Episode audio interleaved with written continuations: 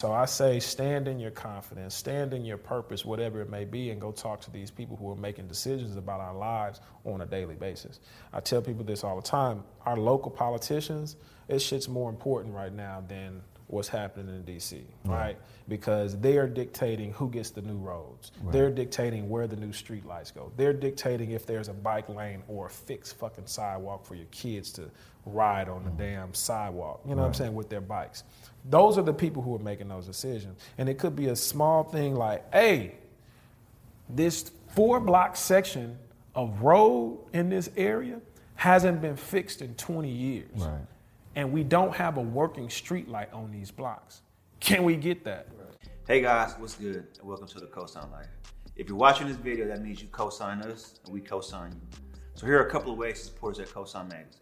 Number one, view the description below, click the link, and purchase an issue of Cosign Magazine.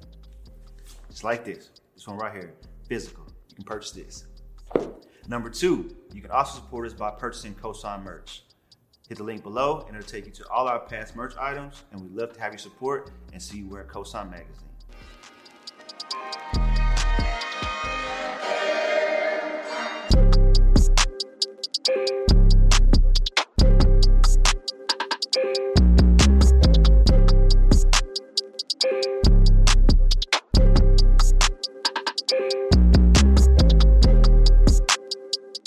Good, world? Welcome back to another episode of Cosign Conversations.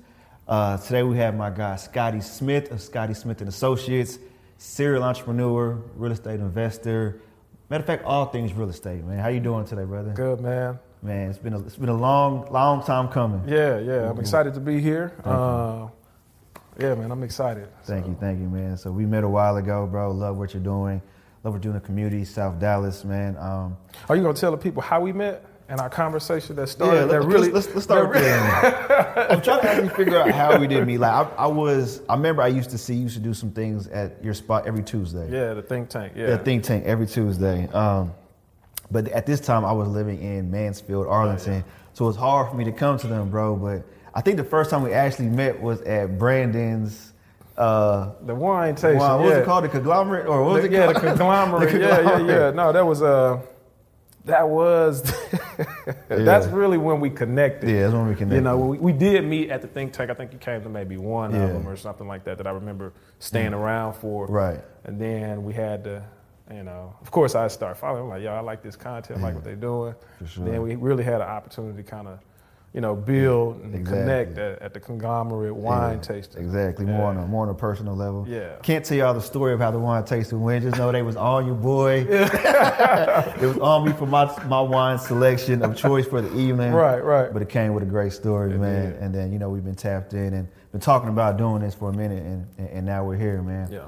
Um, but even as somebody who's followed you, bro, and you know admire what you're doing, there's still so many layers to you. Yeah. yeah. Still many, so many things I don't know. So I'm excited because I'm coming from a place of curiosity today. Yeah. So if you don't mind, brother, I would like to start from start from the beginning. You know yeah, man. You know, uh, it's so funny because you know we were talking about this earlier, but I've been meaning to really make it a point to tell the story of what I've been doing. Right. And uh, I'm not good at that. I'm really from from the school of let your work speak for, itself, right?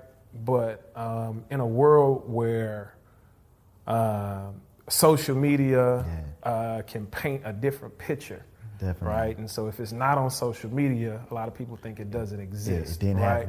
Yeah. And so shout out to you know everybody that's that's transitioning to this whole metaverse because they're gonna win, you know. Oh I mean? yeah. But the stuff that's happening in, in real life, you know, it, it, takes time and it takes energy and it takes brain power.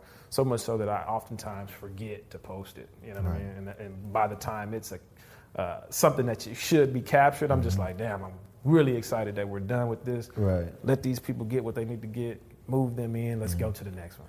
But you know, so, some of the most successful people, bro, aren't actually on social media and that's crazy. Yeah. You know what I'm saying? But you have you have this um, you know the generation who wants to show every move. Yeah.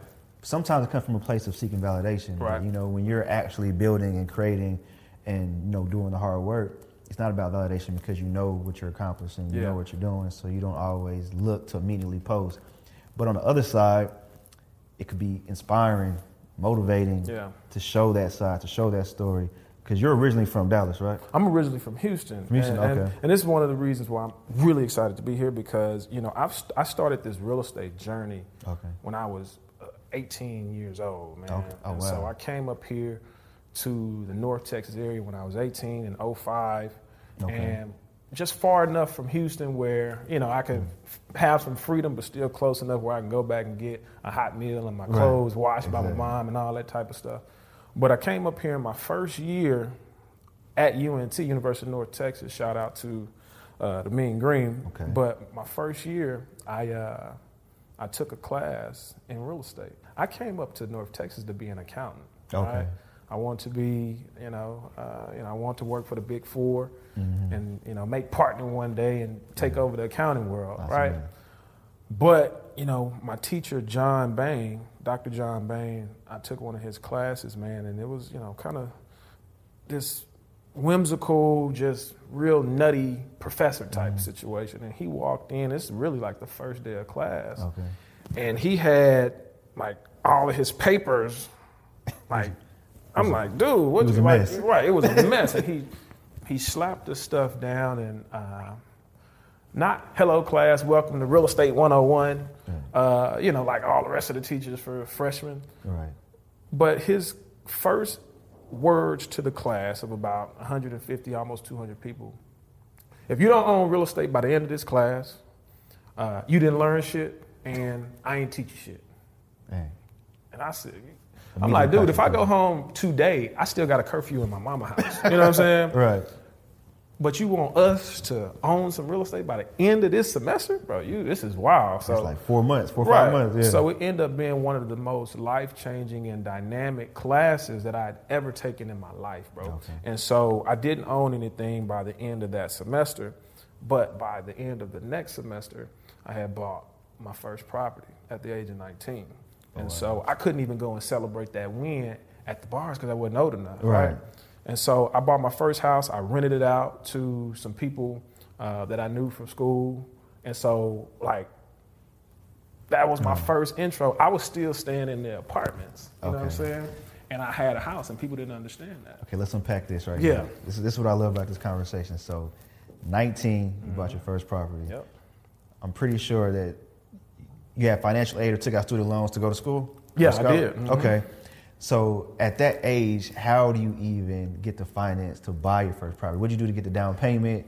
How'd you find a property? Walk us through that whole process at so, 19. Yeah, so that was that was really dope. So I was at before I became the Bruhs Omega Psi Phi. Okay. Um, I was in a business fraternity, Alpha Kappa Psi. Okay. And one of the uh, one of the members of that organization was a bank uh, was a bank manager, Okay. and she hired me as a bank manager. And she pretty much was like, "Hey, you can't have my job. Which job do you want?" I was like, "What's the highest paying right now?" right. Yeah. So it was about 17 bucks an hour. Okay. But that's not really where I made, you know, my down payment. I did um, this business plan competition called the Murphy Enterprise Business Plan Competition, and my whole idea of really just kind of changing the community and revitalizing the communities that have been oftentimes looked over. It started there. So you And on this early. Yeah, I started early. Um, but what happened was I didn't win. Okay. I, I didn't win. The first place prize was 50 grand, second place prize was 25 grand, and third place prize was 15,000. And you didn't win. And I didn't win. Didn't place at all. Okay. But they were so impressed by what I wanted to do that they essentially made a scholarship for me. And I ended up getting a $10,000 scholarship. Ah, And that scholarship money helped me with my down payment. okay. And so I had a job, right? Okay. And you know, in that time, oh, 06, 07. So I had a job, um, and I had the down payment assistance, you know, from my from my scholarship. And so those two things back then, you know, you had a pulse, you could walk into a bank and get a Right. and get a loan. So that's how I was able to do it. Okay. And where was the first property you purchased it at? 1201 Paco Trail. I'll never forget that. Denton, Texas. Oh, it was in Den. Denton, Texas, Okay. 76209. Do you still have it? So I, I actually sold that property in 2015 when I started the stuff for um, for South Dallas, all the redevelopment. So I sold my entire portfolio because that's how I was bought in. I was like, I'm finna, I'm finna do this. Everything all got to in. go. So yeah. Okay, man, it's a lot to unpack. Okay, let's not skip that. Okay. Yeah. so yeah, it's Yeah. you know that that whole thing was uh, it was pretty dope, man. From from you know just kind of inception to close because I'm like, dude, like I barely got a bank account. Like I'm Right. just now getting. I didn't have no credit cards. Like it was, it was interesting. Right. But the story gets better because what opened up from there is, you know, that was my first property. I bought a rental, and then I just started really digging into it. And then, you know, a, about a year, you know, six months to a year later, I bought, you know, I did a wholesale deal, um, grabbed something from an auction, and sold it to this Asian guy, and I made thirty-five thousand dollars on that one. That's And then after that, I took 1920. yeah. After that, I took you know I took what I had there and bought a flip in Irving, um, and so before I was 21, I had bought essentially bought and sold three properties. Well, bought three properties, Property. sold two, you know, sold Right. one and had one for a rental. Um, and the one in Irving was my first big flip, Okay. And it was at the end of 2007. I finished the property. It was December of 2007. Okay.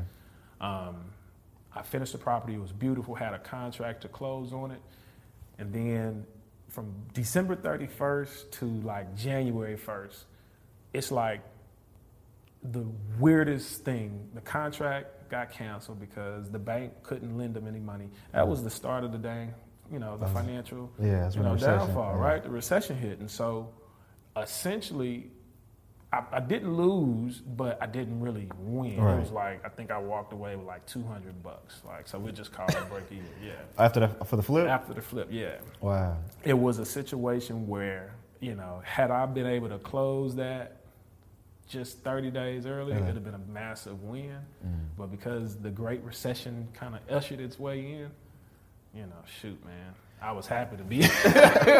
But at this time, were you um, you were already making passive income from the one Yep. you're right? Yep. So you're profiting some of that. Yep. You got the um, the wholesale. You made 35k, so that deal didn't go well.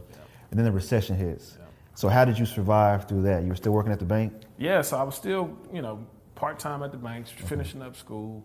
Um, I ended up getting my, my real estate license then, Okay. right? And so the whole goal with that, I was still in school. Whole goal with that was to f- figure out a way to make a little bit of money, but also help some of my friends get rental properties that weren't on campus or near campus that weren't considered a student housing. So we wouldn't get our parties shut down. so that's really what the whole concept of that was. But um, and when you know the recession hit, nobody was lending any money for you know investment properties like that. You just had to be cash heavy, and I was really still a kid. You know what I mean? Um, and so I just kind of still made my way. I ended up changing my major from finance to, uh, oh, excuse me, from accounting to finance Okay. uh, with a, a minor in real estate, and just went from there. So UNT offers degrees in real estate. Mhm. I didn't know that. So before we continue on the real estate journey, but let's talk about mindset real quick Mhm. because I've been 17, 18, 19 in college. Yeah. And a lot of us at that time aren't thinking, you know, as far as ahead that you're Yeah. thinking. Oh Or- yeah. So what do you acute like your mindset to at that early of an age? Like was that already instilled in you growing up, or or where did all this come from? Because not everybody's thinking like that. Yeah, so I'm I'm from a huge family, man. It's Okay. uh my family is like the Black Brady bunch, right? So when my mom and my stepdad met, they each had three. Okay. Right here's the story. Right? they each had three, Yeah. but then they had four together. Oh, okay. And so we were uh, we were a really large family. Okay. You know what I mean? Uh, and you can just imagine. My pops was a contractor. You know, no college education. My mom, you know, she went to UNT. She didn't finish. So you know, her options were a little limited. Uh, so you can just imagine with such a large family.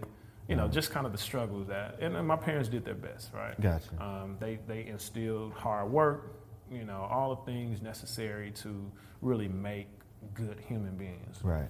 Um, we're a Christian family, but I in high school I went to a performing arts high school uh, in Houston HSPVA, and seeing you know a different demographic of people outside of the hood South Yeah. Park that I was staying in, and and, and seeing people's first cars being Mercedes Benz and BMWs and, Right. and, and foreigns, where mine was a GMC Safari Astro van. You know what I mean? Which I loved. I flipped that like it you know I took care of it. It was always clean, but I had Mitsubishi Galant. Right, right. and so I, I, I saw that, and I'm like, dang, what a, what's going on? And I took, you know, I took, I took some, you know, DJing stuff, right? So they had DJing classes at at my school, Ah, and I did that. So I was the DJ. My cousin and I were the DJs for everybody's parties. You know, Ah, black folks, white folks, Asian. And I DJed a party uh, in the River Oaks area of Houston. That's in, in Dallas. It would be equivalent to Highland Park. Okay. Um, and so I, I took a uh, I took a gig for one of the, the white girls, and yo, I was DJing on the roof of this house, Mm. and I just it just messed me up, and I'm like, what the hell does your parents do? Right. You know what I mean? And she said her dad was an entrepreneur, and I'm like, what the fuck? Yeah. What that? exactly does he do? And, and you know, so it was all that, and so that experience opened my mind up to something. And then when Robert Kiyosaki dropped Mm. his book, Rich Dad Dad, Poor Dad. Dad, I was in high school, and you know, I was like, yo, I'm trying to. I thought football was gonna take me Right. to where I needed to go, but I started reading this book. The librarian and I were really cool, uh, and she said, "You need to read this book." Mm. And I read that book, and I'm like, yo, Game changer. game changer. And so when I got to college, I came in with a mission. Yeah. Like I'm finna use this for years, and I'm about to take, you know, I'm about to take my family to a new, to a brand new level. Yeah. And realistically, I came, I came to North Texas to play football. I was a, I was a preferred walk on. I was there during summer workouts. I thought that I was gonna make Yeah. it to the NFL. Um, but you know, they had the scouts, the NFL scouts out there. You, you know, I was 185, 190, uh, running back, and uh, practice. I'm talking about one of the practices. There was like six or seven scouts out there, and first team defense was showing out. hey man, dude hit me so hard, bro. I went and took my helmet off, sat on the sideline. I said, "Yeah, I'm about to, I'm about to really focus on this business stuff, man." Had to do that to you. And so with Yeah. that, um, you know, the Bible says there's life and death in Yeah. what you speak. And so I start digging into that a little further. Okay, what you speak is really just, you know, it's the, the vocalization of what you're thinking. Right. And then what you're thinking is really what's in your heart. And so I start doing I start doing a lot of mind work. I started doing a lot of, you know, understanding about what it is you're focusing on and uh, you know, your conscious, your subconscious and what's called your metaconscious, thinking about what you're actually thinking about. Right. And so those are things that, you know, I started really, really young, you know, when I was in college. And I just, I didn't have any time to waste because, you know, my pops was sick, you know, so he wasn't working. I wanted to figure out a way to retire my mom. Right. And, you know, my siblings, my brother went to the Air Force and everybody else, you know, my brother went to Berkeley. But everybody else, we were just trying to figure it out. Figure you know what I mean? Yeah. And so I just I made it up in my mind that I had to do this, and a part of that, a big part of that, was mindset. And so I spent a lot of time on that. Nah, I, spent, I spent a lot of time on that. that's amazing. And then I, I know discipline had to kick in, Yeah. especially going to school. You know, seeing all the distractions, Mm-hmm. things easily to take away. Like, like talk to us about discipline. Like one of my favorite quotes is uh, "Discipline equals freedom." Yeah. Like no matter what aspect of your life um, that you want freedom, discipline, you know, is the tool, the driving force to get you there. Yeah. Whether that's you know um, a healthy body, Mhm. you gotta stay in the gym. Yeah. You know what I'm saying? Whether that's more money, you gotta put in the work. So talk to us about the discipline you've had at that age, and then we'll kind of get back into. Man, you know, it was. I, I'll, I'll say this: everybody has their vice, right? Yeah. And um, it's still a constant struggle right now. But even then, you got your own freedom. Yeah. You can still do whatever you want to do. And even at that time, like you kind of get distracted. It's college, it's beautiful women, it's you know parties and Right. this and drinking and you know. But I think what separates people during those adolescent, youthful years um, is the people who have that goal in mind already Right. versus the people who are still trying to figure it Figure out. out. Because they use those opportunities in college to figure out stuff. Right. Whereas when I came in, I knew what it was. Mm-hmm. I was going to take advantage of what it was. And so I treated college, I treated college really like like a job. Mm. Every single year of my college career, I had eight o'clock classes. Okay. Every single year. It did not matter. Every single year. Eight o'clock classes. I was done with class by 12. Okay. Right? I was done with classes by 12. By the time 12 came around, I was studying until 5. Okay. right? And so from 12 to 5, I'm studying. After 5, I can do whatever I want to do. Had- had I can go to gym, I can go hang out, I can go, you know, talk to the ladies. But that was my that was my that was my whole mindset. Like Okay. my, my entire mindset was treat this like the real world. This is my life right now. I'm gonna treat it as such. But also, you know, I I, I really um, so I pledged too. You know what I mean? Uh, I pledged Omega Psi in college, and a lot of that process helped me to understand discipline and what's important. Okay. And some things weren't important, and I had to learn to leave that stuff alone Yeah. and focus on what was because I didn't want I you know where a lot of my LBs you know didn't necessarily cross with high GPAs. My GPA was a 3.1, 3.2 when I crossed, right? And it's because I had those eight o'clock classes. I'm getting done at 12, Ah, where mostly in. everybody else is in class, Right. just getting started. I had that freedom, and so. Um, in anything that you do, it's important to make certain that your goals and what your life mission is stays on the forefront of that. Gotcha. Because you know, folks might see me out, and they they might see and be like, "Oh, he's undisciplined," but you don't know what I got going Yeah, on in the what you got background, the bro. You don't know what I did to even say that I deserve this night out, right? Yeah, and so, um, yeah, that's that's that's pretty much how it started.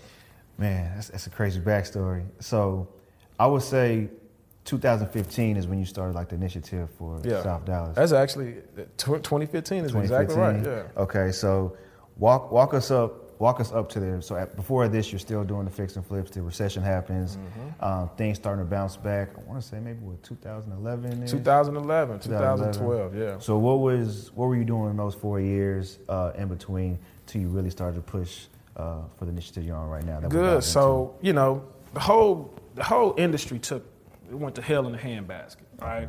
Real estate was it was ridiculous, and so I took advantage of you know the opportunities with my degree, and so I got a uh, I got a full scholarship from Ernst and Young to go to Notre Dame. I went to Notre Dame to get my master's degree in Oh. for accounting. graduate school. Okay. hmm And they uh, they paid for me to do that. They paid for my lodging up there. They paid for everything. Okay. I just had to work for them for a set number of years. Okay. And so my last kind of month with you know at Notre Dame, I was studying for my real estate broker's exam. Okay. So you know I was already working on the plan that I wrote Gotcha. down back when I was a teenager, essentially. So real quick, walk us through what what, what is the brokerage? What does being a broker mean for people that don't know? Okay, so a, real estate broker essentially, um, we are, I want to say the gatekeepers for real estate, right? For real estate sales. Uh, we have, we, we train, we teach, Okay. we hire agents to work on our behalf Okay. to help people realize the dream of home ownership. Okay. And so um, brokers are actually the business owner. So when you think about when you think about the large real estate brokerages, um, so the Keller Williams, the, Oh, the. EXP, those are brokers or brokerages. I so. Scotty Smith and Associates Associates is a broker. Is a brokerage, Okay, yeah. gotcha. Um, and so yeah, I passed that exam, but during that time I was working as an auditor. And so for an accounting firm, one of the big four accounting firms, and appreciate that time because it gave me an opportunity to look at how business from a financial perspective is run. Okay. Um, and shit, man, goddamn. I hated that shit. I hated every Yeah. day. I knew what I wanted to do. I'm like, Yeah. damn, I hope I, we need to get this goddamn economy back rolling so I can get up out of here. But um, that's what I was doing. 2011, I started Scotty Smith and Associates, and then 2012, you know, I was I essentially was full time. I had quit that and left it where it was, and, and So you've been full time full time entrepreneur since 2012. tw- yeah. mhm. Okay. So let me ask you this. I'm pretty sure you get asked this a lot, but let's do it on camera. Why South Dallas? It's that's a funny question. Let me tell you the true story of why South Dallas. Okay. I made a wrong turn. I, I literally made a wrong turn. I was coming from my office uh, in Deep Ellum, and I was supposed to go Commerce Street, and I was trying to get to East Dallas, and I made a left on Malcolm X, and instead of making, I mean, excuse me, I made a right on Malcolm X, and I should have been making a left. So instead of making this this left and going right, I ended up on Martin Luther King and Malcolm X. And if you know anything about those cross of intersections, there's only four or five intersections where Malcolm and Martin cross in the entire country. So I was intrigued by that. Yeah. And so crossed over and I'm like, what, where am I? Yeah. You know, I mean, and so I started driving around and I, I'm looking and there was nothing but vacancies. nothing but vacant lots and, and rundown homes. And at that and this was about 2014, 2015, uh, at that time, there was 80% uh, of the real estate was vacant properties or vacant, you know, vacant land or vacant properties. Okay. And so it was, when I see stuff like that, it was prime for redevelopment. Then I started looking at the demographics, the people around. It reminded me of South Park in Houston, where I, Okay. you know, where I grew up. And so with that being said, I just was like, yo, we need to figure out what's going mm-hmm. on over here. So I started digging, and I realized that it was a lot like South Park, mm. in in such that there was so much disinvestment from the city. Like the roads were shit, the sidewalks were shit, the amenities didn't exist. It was it was weird. The only thing that that that they did have, they had a brand new fire station Okay. and they had a brand new middle school. And anytime I talk about redeveloping areas, I talk about three things. If there's uh, a new school, Okay. if there's new city amenities, and if there's any road plans, infrastructure plans. Those are the three key things for gentrifying areas because they're not they're not building that for the current resident, they're Right. building that for the residents that's going to be here 15, 20 years from now. So how do you find the third part, right? If somebody's so somebody's looking to an area like I'm from Killeen, Okay. and I see that Killeen is growing, is growing out. Where do you find information? Okay, they're they're working on you know the streets, the roads, and you know building in this area. You got to look at the bond packages, right? And that really just means hopping over to the city, to the city's websites, city council agenda, and see because they got to post bond notices, Okay. right? That says, hey, we're we're trying to sell bonds for this. Essentially, we're paying for that type of stuff. You know what I mean? Um, and that's debt that the city is taking on. So we're going to sell bonds, get a bunch of money, and these bonds are going to cover Okay. roads, new schools, new whatever. You know what I mean? So you Can anybody get into bonds? Or Nah, that- that's that's well, That's yes and no, but that's oh. a different that's a different story. So bonds, for the most part, and this they're government government Okay, bonds, gotcha. right? So government paper, right? Okay, So you know when you like, I'm gonna go buy some bonds for my kid to put, you know, stocks and bonds, Right, all that right, shit. You just you're just essentially buying. Uh, you're being a debt holder, right? So you go you go buy that money. They say we're gonna pay you back with this Gotcha. kind of interest, right? So you become a lender. So you take the wrong turn, end up in South Dallas. You see the school, the, the fire, uh, The fire station, yeah. And okay, you find out about the rebuilding of the roads and stuff. And then what do you act upon next? shoot, I start figuring out how I can buy as much stuff. So what I end up doing is I found out that a lot of these lots were extremely cheap. How cheap at that time? Man, shit, I bought one of my lots for thousand dollars. Uh, I bought one of my lots for five hundred bucks. I bought the house that the lot that I built my house on for seventy five hundred bucks, and I got probably one of the best views of downtown from South Dallas. And, and that's 2014. Yeah, that's yeah, 2015 at that point. Yeah. So, so if somebody was to try to buy a lot in South Dallas right now, how much are they going for? Oh, you're not gonna find anything in South Dallas for less than forty five, fifty thousand dollars. Is it still a good investment? Yeah, because it just started. You know what I mean? It, it, it really just started.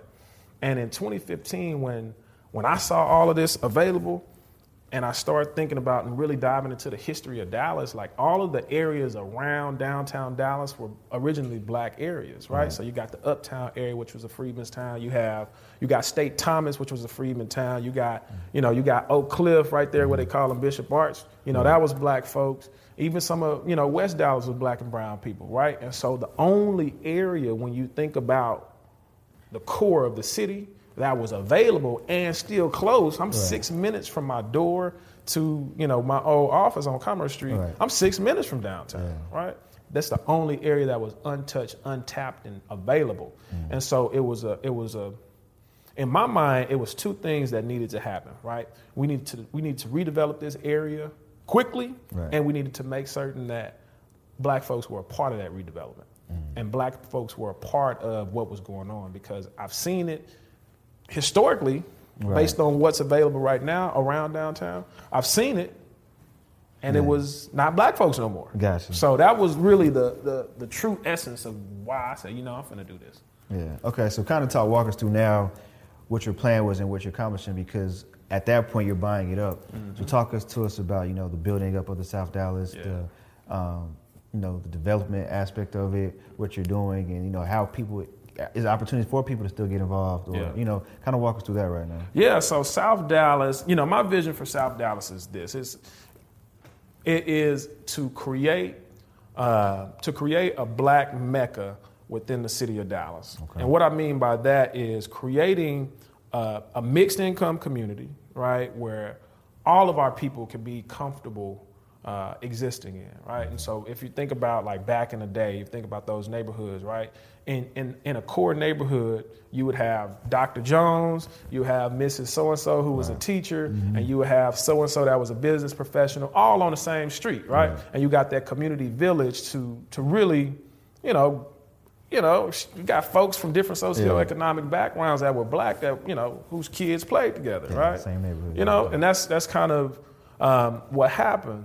But now, if you go anywhere in the city of Dallas, that really doesn't exist, No, right? it's And so you, it's, it's, it's, Yeah. it- it's different ends of the spectrum, right? So you got some of the wealthier black folks live in one area, and, and they push all the broke black folks to a different area, right? Right. But I feel like South Dallas can can be the community where both exist Mm-hmm. and both allow for all of us to really have the sense and the pride of a real and true black community. Right. And so I'm talking black businesses, I'm talking about black homeowners. And so the things that I develop uh, goes against or counters a lot of what people from South Dallas think South Dallas should be. And they feel like the only thing that should exist in South Dallas is low income housing. And I don't, right? Because there's a lot of people who grew up in South Dallas who moved to DeSoto, Duncanville. because Yeah, I'm about to there's- say those there's areas. nothing, Cedar Hill. Yeah, or Cedar Hill because there's nothing available, or there was nothing available there for them to buy and build in. You know what I mean? So I'm creating that, and that's what I'm that's what I'm doing. Um, I'm building homes that are under two hundred thousand dollars. I'm building homes that are at three hundred and fifty thousand dollars, right? And so and everything in between, and it's really to create this balance within the neighborhood, Mm-hmm. but also allow for everybody's property value to continue to rise because people want to be where neighborhoods are stabilized, Right. right? We, we're six minutes from downtown, which is businesses and, and, and jobs. We're, we we got a dope cultural center with the African American Museum and Right, right Fair there. Park and South Dallas Cultural Center. We're Mm-hmm. a couple minutes from AT&T Performing Arts Center. The only thing we're missing, grocery stores, you know, and those types of things, but it's coming. Right. You know what I mean? Uh, and so what I started doing, dis- it literally disrupted some of the city's plans. Okay. And it's because they had to make certain they called me on things because I own. I own. And, you know, we talk about gentrification and we talk about all of those things, but, and we don't want gentrification. But when people tell me that, I say, well, what's the alternative? Right. What's the alternative? You want it to stay the same? Because if we build anything next to a dilapidated house, that's that's considered gentrification by all means. You know what I mean? Mm, right. And so, do we want revitalization? Yeah, we can call it that. We can call it whatever you want it. Right. But we need to be the ones doing it. Exactly. And so, get your thousand dollars. you get your home and get his thousand dollars, and y'all go buy some of this land. Right. And that's what I was telling people to do since 2015. And that mm. was my that was my sell. And I had people from South Dallas like, what? Oh, what you doing that for? Who? no, one one lady one lady asked me, who are you building that house for? Mm. And it was in a it was in a public forum, so I had to give the political correct answer. Oh, okay. Right. But my answer was, I'm trying to build a community for us. Right. You know what I mean? Yeah. And if you can't see that, get out the way. Move to Cedar Hill. So let me ask you this though: when when you're doing this, when does it become like a selfless act? Because you can you can honestly buy buy it all up for yourself you can. and develop for yourself. Right. But why do you want to give those opportunities? You know, what I'm saying to others because with, you doing real, you do all types of real estate, so you can really take over everything. Yeah. You- you're giving our people opportunities to buy land as as well and to join you on these endeavors. Yeah, so um, it's one is lonely at the top, right? but Facts. offering people these opportunities that they didn't know existed Right. is really what gives me the joy. Okay. Um, and then you really can't build a community Right. when it's just you. Right? While I could have bought everything, and I wish I had a lot of money where I could have Right. done just that. But telling the story and saying, hey, just look at what's going on around us and do what you can to be a part of this. It, it does. We're, we're, we're last as black people. We're last in everything. Everything, wealth, Mm-hmm. education, all you know. We're first in crime in, in, in this area. But it's when you when you offer these type of economic opportunities for people um, through home ownership and black folks um, there's there's such a huge percentage of our wealth that's tied to our homes, Right. but such a low percentage of black people who actually own homes. We have the lowest home ownership rate than we've ever had. We we have right now currently in this 2021 environment, we as black folks have the lowest we have lower home ownership rate than we had in the 60s. Dang. And so for me, my mission and my purpose is to make certain that I can help change that. Right. And I do that by offering people an opportunity to get in at the, the lowest level because I can see, I've been blessed with the gift of, you know, I can see things 20, Right. 20 years in the future when it comes to numbers and all that type of stuff. So if we're, if we're, if we're in a space where I'm like, yo, buy this for thousand dollars in mm. five years, it's gonna be worth this. Yeah. Now you have the opportunity to say, okay, I'm gonna sell and make my Yeah. hundred thousand dollars mm-hmm. and go on and do other things or start the business or all that type of stuff. Or shit, I'm gonna just ride it out Yeah. until it's worked. Not for sure. But but now it's 2021. Those thousand dollar opportunities aren't there. They're not there no so more. what what do you recommend? You know, somebody like okay, like myself. You know, somebody mm-hmm. who wants to get involved but Mm-hmm. Yeah. missed all those golden opportunities. Where do you where do you tell somebody like myself to, to start off at? Get what you can. Okay. The the opportunity are not missed. It's just that you you're not able to buy at a thousand dollars anymore, right? It's just like, you know, Bitcoin, which is hot right now, right? Right. If I had known just five years ago to buy Bitcoin at a at a, at a dollar, Right. People were saying do it, but I wasn't listening, right? Yeah, it's the same thing. Now it's in the what I mean? 40s. So still same thing. Buy it right now where, wherever you can get it at, but it still has the potential. It, it still has the potential because what I do know, I don't care about none of this virtual reality world, mm. this metaverse. They ain't making no more dirt. Right. You know what I mean? And while they're trying to sell all of these computer plots of land, what we're standing on right now, we aren't getting any more of it. Mm-hmm. And so put your hands on as much of it as you can, especially in growing areas where you can get our people involved, you know, being able to build something that's nice, affordable, that's dope, Right. um, architecturally amazing, and something that's going to increase in value because that's what you know that's what we're most of our wealth is tied to anyway. So let's generate, let's help people generate wealth through home ownership, and that's really what I've been doing in South Dallas. You know what I mean? And so, um, so I, I really I feel like I was a pioneer in ushering in a lot of this development that's happened, where people from South Dallas, people from Dallas, period, wasn't touching South Dallas. For sure. And now, shit. Right now, on my two streets that I was really focusing on, there's 10 houses going up right now. Four of them mine, Mm. Yeah. six of them aren't. So, Yeah, so you you've seen the the vision you had is coming to fruition. You're come to starting to see. it. yeah. And I'm happy about that, right?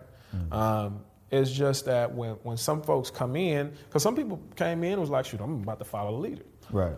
but they may not have the same purpose, passion, and mission as I do. So you kind of get some folks that just, you know, that just put up whatever, Yeah. you know, or try to price us out. And mm-hmm. so when we control our land, when we control our area, there's no such thing as gentrification because we control it, and they gotta call us to have a seat at the table. You know what I for mean? sure. So Nah, that definitely makes sense, man. So what do you say is is the, the what does the future look like for you when it comes to as far as you know developing on everything because you've been at this for a minute. So where do you Yeah. where do you take it? Yeah, so um, I realize that we have a lack of representation in the development industry, uh, and so there's not a black there's not a lot of black developers, right? Um, there's particularly not a lot of black affordable housing developers, which is absolutely insane to me, right? And so most of affordable housing uh, residents are black and brown people. Right. But the people who are developing those things aren't black and brown people. Right, right, so that's weird as hell, right? And so my whole mission is to really, I've, I've been teaching folks how to, you know, how to do this stuff and kind of giving not as much knowledge as I possibly can. So for me, I'm, I'm going into one, there, there's, there's a couple larger developments that I'm working on within South Dallas. Um, 32, um, 32 duplex units uh, that we're going to sell, making it more affordable. Um, you know, houses that if we if we sold just two miles to the east would be six hundred thousand dollar homes. We're selling it for you know less, way less than half of that. Uh, so you know, and then I'm I'm actually going into the hospitality industry with this Lake Noir development um, because there's not a bunch of black folks that are developing uh, hospitality type type Okay. things, and so um, that's one of the things that I'm really excited about. It's a, a 15 acre uh, retreat where we're doing luxury tiny homes, um, Oh, wow. offering folks the opportunity to rent those out for a few days and, and enjoy the man-made lake. What areas is it? Uh, it's actually in Oakwood, Texas. Oakwood is about an hour and a half away from Dallas, south of Dallas. Uh, so that's gonna be that's gonna be a cool project. Uh, with that one in particular, that's that's gonna be um, that's gonna be a, a really large crowd fund. Okay. And so when you say, you know, how am I helping and, and bringing in other people, this is one of the ways because I'm essentially selling 30% of of ownership to the people. Gotcha. And you know, so this is truly going to be a, a development for us. Gotcha. You know what I mean? And by us. And Right. so every everything from you know, obviously I'm the developer, the architect is black, Black. the construction consultant is black, um, a, a number of the subcontractors will be black uh, and Mexican uh, or Hispanic, excuse me. Um, but it's that's one of the things I'm really excited about Gotcha. going into 2022. So. So from your research and experience, like how successful is crowdfunding projects? Because you know you see it. I've seen it with uh, what's his name, uh, Jay Morrison. You know, Mhm. I've seen other people uh, do it. But from what you've seen, is that like a successful method, or is that just one of the things? It's also convenient for you to give back to the people, but Yeah. it's proven. Yeah, so it's it's successful when it's tied to an actual project, Gotcha. right? Um, one of so so Jay did a, a- a catalytic thing in our community. He he demonstrated to us that when we put our collective effort, energy, and and, and money together, we can raise a bunch of capital. Right. I think he just had too many projects to where he was unable to manage it like he really really wanted to, and I believe his intentions were were, were pure Right. in that. Um, but there's been some other folks who've done dynamic fundraisers, right? Um, you know, you got Chris Senegal down in Houston, uh, who did a dynamic uh, fundraise, and you know, I invested with him. And then you got another Ju- uh, another guy out of Baton Rouge, Julian Gordon, who did a, a, a, a He does multifamily units, right? yeah, he, d- he does the multifamily. He did I've a pretty dynamic, multi-plot uh, fundraise. Um, Reg CF and you know, coupled with some other Regulation D fundraise, crowdfund. So Nice. it's successful when it's tied to a project and you Yeah, I have the right team in place to execute it. And so, um, you know, I'd been looking for, you know, I have a number of projects, but I've been looking for a project where I can actually execute a crowdfund and bring the community in. And this was this was just an opportunity. I, I initially bought this land, man, to be my hunting land. I hunt, Right. you know what I mean? Okay, yeah. You know, and they got boar and, and turkey and, and, and quail and pheasant out there. So I was like, shoot, this is my hunting land. I'm gonna go. I'm gonna go hunt. But then I was just, you know, I was like, dang, we can do something bigger here. something So cool out there. So let me ask you this, because people are into numbers, bro. So like anytime you can provide value and numbers it's going to mm-hmm. intrigue people, Yeah. and people want to do their own research.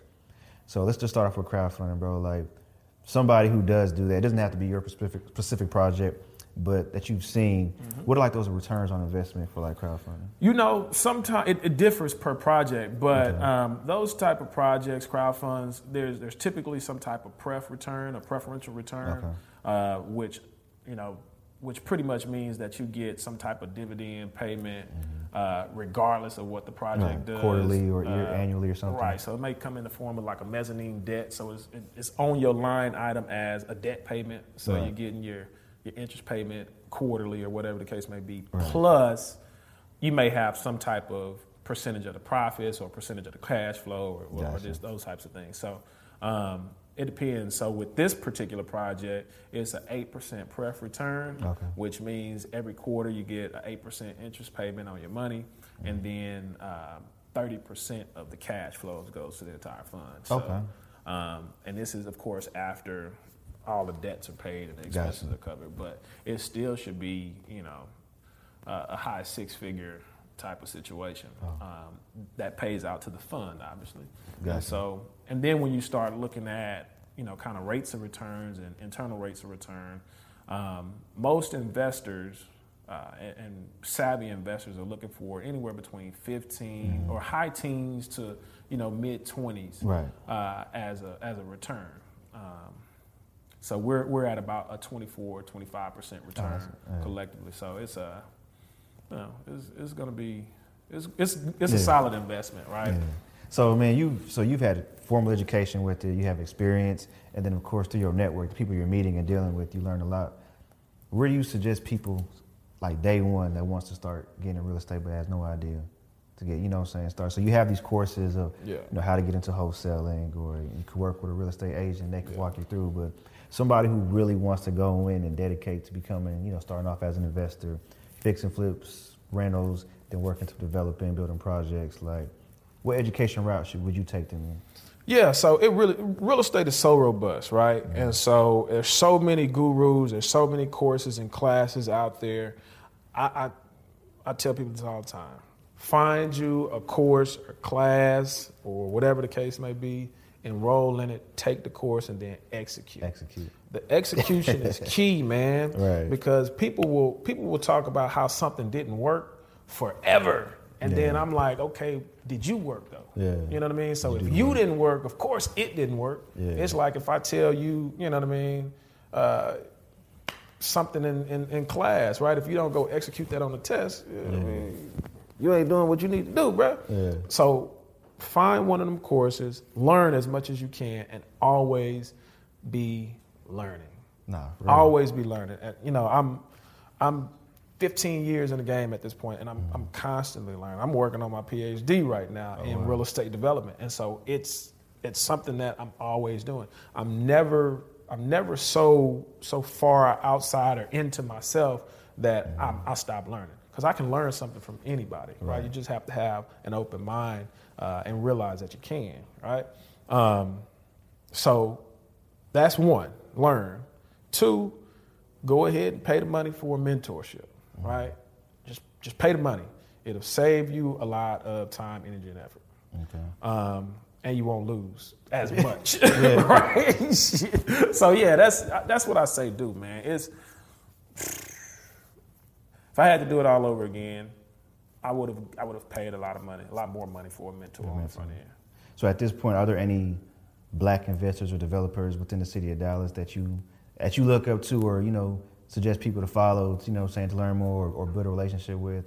I know for one that I'm gonna say, I'll talk, of course, outside of you, is that um, we held the, the, our our award show at the Hamptons Event Venue. Mhm. Yeah. That's owned by uh, Mr. Barry Brewer. He's a black guy. Okay, He's also yeah. a developer. He actually built um, the venue himself. Okay, Uh, his development company. Um, and one thing he had, one advice he gave in his interview was, he was like, I don't mind mentoring people, but you have to buy the land first. I can't do anything.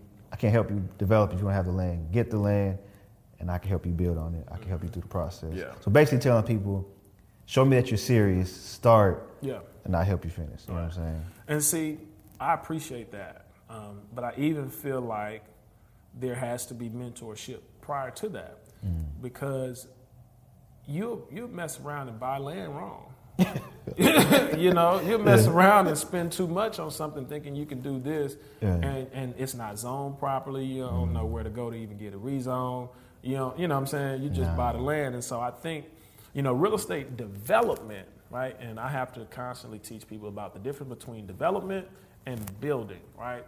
Development is the ideation, uh, it's the it's the planning, it's the creating the financial plans, the financial analysis for a vision you may have, Okay. right? Building is the execution of what the developer had in their mind. Gotcha. And so that's the that's the key that's the key on all of that, right? And a lot of times people say I want to be in real estate development. It's like, do you? Because developers don't get paid to the end, Yeah, yeah, yeah. right? And the end might not be until three, four years later. You, Oh, I shit. You know, you really want to be a developer, or do you want to be a builder? A builder. Yeah. I think people want to be builders. Right. Yeah. and, and, you know. so that's that's a little different. As as a developer, Right. we create the plan, we put the pieces to the plan together, including the capital and Mm. all that, and then we find a builder to execute that plan. Gotcha.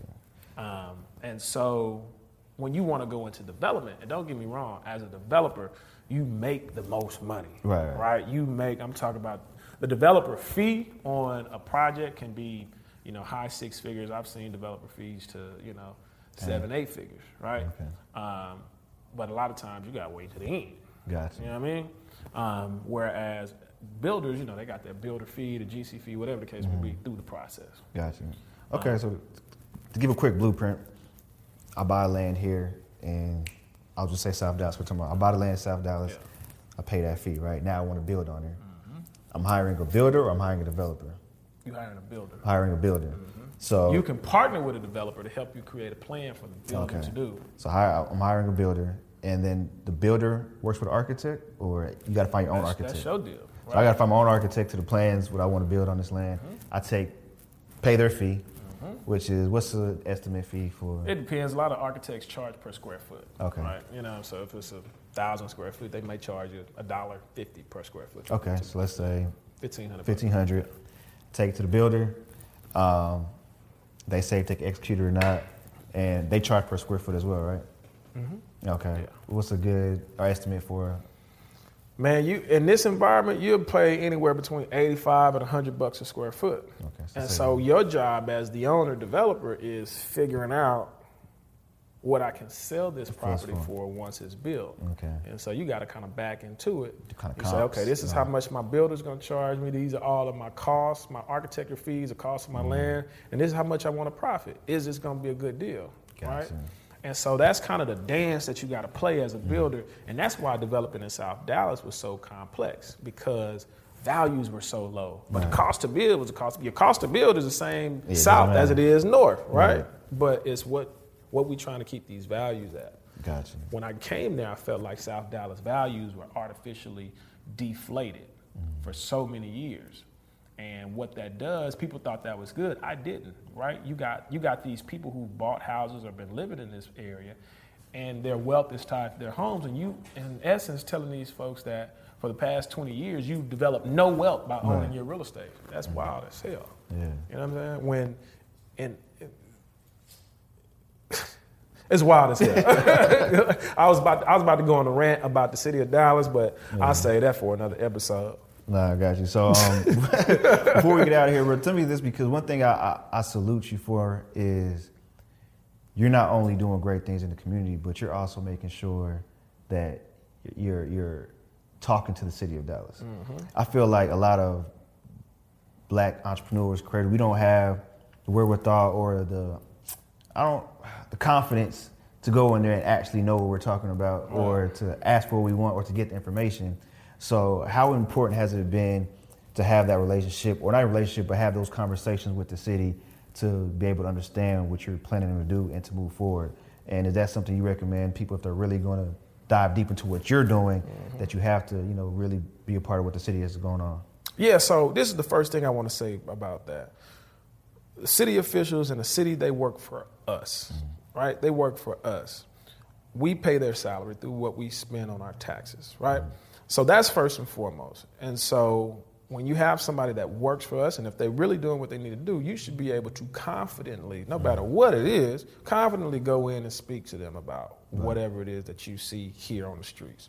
So that's first. But secondly, these people don't know what the hell going on either, right? Yeah. And so find your area of expertise, whether it's real estate, whether it's the arts, whether it's music, whatever it is, find your area of expertise and you talk about that to whoever you need to talk about that with down at the city. You know, it's young folks have a prime opportunity because everybody is so old mm. right now in all the city official positions, with the exception of a few. But folks are old and they need us right now. They need us to come in with fresh ideas, with the newness, uh, innovative ideas, and innovative execution that will allow them to push things through. Um, and so I say, stand in your confidence, stand in your purpose, whatever it may be, and go talk to these people who are making decisions about our lives on a daily basis. I tell people this all the time our local politicians, this shit's more important right now than what's happening in DC, right? Because they are dictating who gets the new roads. They're dictating where the new street lights go. They're dictating if there's a bike lane or a fixed fucking sidewalk for your kids to ride on the damn sidewalk. You know what I'm saying? With their bikes. Those are the people who are making those decisions. And it could be a small thing like, hey, this four block section of road in this area hasn't been fixed in 20 years. Right. And we don't have a working street light on these blocks. can we get that? Right. And you get you get your neighbors to rally around that. And there's areas in South Dallas, specifically my street, that have been. I literally went on Google Maps yesterday and looked at the streets from 2007, where I am, and they they hadn't been fixed since 2007. They literally look the same. Wow, that's crazy. It's the same. And so those are some of the things we got to say. Hey, look, I don't know anything about you know building a road, but I know we need a road built. So go figure out how we can get that done. And that's you know you just tell them, hey, we need to figure out how to get this in the next bond package. Or Right. y'all got money set aside for this. You're right. Sure. So I say go in it, man, and, really just get connected to the city officials and and and see what it is you need in your area. You know, see past what's right in front of you, Mm. Right. right? And and understand that a lot of the decision that you're seeing today were planned 10 years ago. Mm. And so if you're thinking about a community that you're living in and what it's going to look like 10 years from now, go and holler at those folks today, like right now, because city moves slow, government moves slow. So they may pass a bill today, they may pass an ordinance today in the city, but it ain't going to get implemented For until years. Years later. So y'all work hard for that. Yeah. That's great, man. Definitely got to do a part two, bro. Yeah. got- Man, I got so much more, bro, yeah, but yeah, got such with gems, bro. But I'll say this, bro. For this part one, bro, leave leave our audience with, bro, with some with you know some type of encouragement just to get started. I think that's the hardest part for people, right? Yeah. is get started, man. Or you know, one piece of advice you wish you would uh, had early on. You know, what I'm saying to get started. But leave us with, you know, one of those Scottie gems. You know what I'm saying? Um, I think the most important thing about getting started is mindset and uh, and words that you use. Okay. Um, you know, stop saying I'm trying to do this. Guilty. You know what I mean? Just do, right? Um, OG Yoda from Star Trek said, you know, uh, there is no try, there's only do or not do. Right. And so we have to make certain that we're putting in our mind the right things so that our actions match what we say. And subconsciously, we don't realize that our actions do match what we say. It's just that what we're saying Right. might not be the right direction. It might not be the positive stuff. And so um, take control of your thoughts. Um, really be grounded in what your purpose is and understand that um, our biggest resource is our resourcefulness. And, uh, and, and, and that's important. Our biggest resources is our resourcefulness. Lean on the people around you. Ask questions, be inquisitive, and always be learning. So. Always be learning. I learned a lot today, man. I appreciate Absolutely. you, brother. Thank Great you. conversation, man. I'm sure you guys learned a lot today, a lot of value. Um, please give the people where to follow you. I know you're really behind the scenes grinding, but I really think the people need to get tapped in with you. Give them the social media. Yeah, tap in with me on uh, on Instagram, Scottie L Smith. Real simple, Scottie S C O T T I E L Smith. I'm the guy with the with the big smile on the picture, man. So uh, I'm gonna do better with sharing some of this Yeah. journey. I think, uh, like you said, the people probably Oh, man, will man. be really interested. But it ain't gonna be no pretty pretty content. It's gonna be real rap Hey. raw. That's what we need. We need it real. We need it raw for real because you know a lot of stuff has been fabricated. Yeah. And, you know a lot of stuff is a facade. This grind is ugly. Yeah, You know, yeah. but it's important to show, man. So appreciate y'all for tuning in and tapping in. Make sure y'all lock in with Scottie Smith. And uh, as always, please continue to live the coastline life. Peace. Hey guys, what's good? Thanks for supporting Cosign Magazine by watching this video. If you really enjoyed this content, please subscribe, like, comment, and share.